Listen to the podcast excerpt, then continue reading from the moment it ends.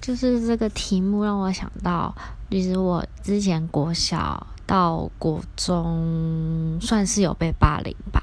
但是国小的霸凌就是班上总是会有一些比较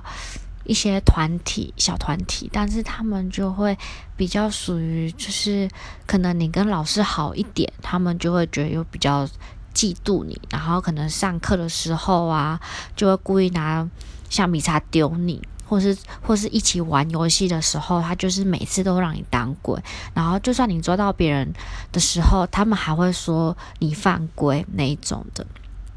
到国中比较属于人际关系吧，就是人际关系他比较会排挤你，就是就是可能嗯冷落你吧。到了高中就觉得还好，大学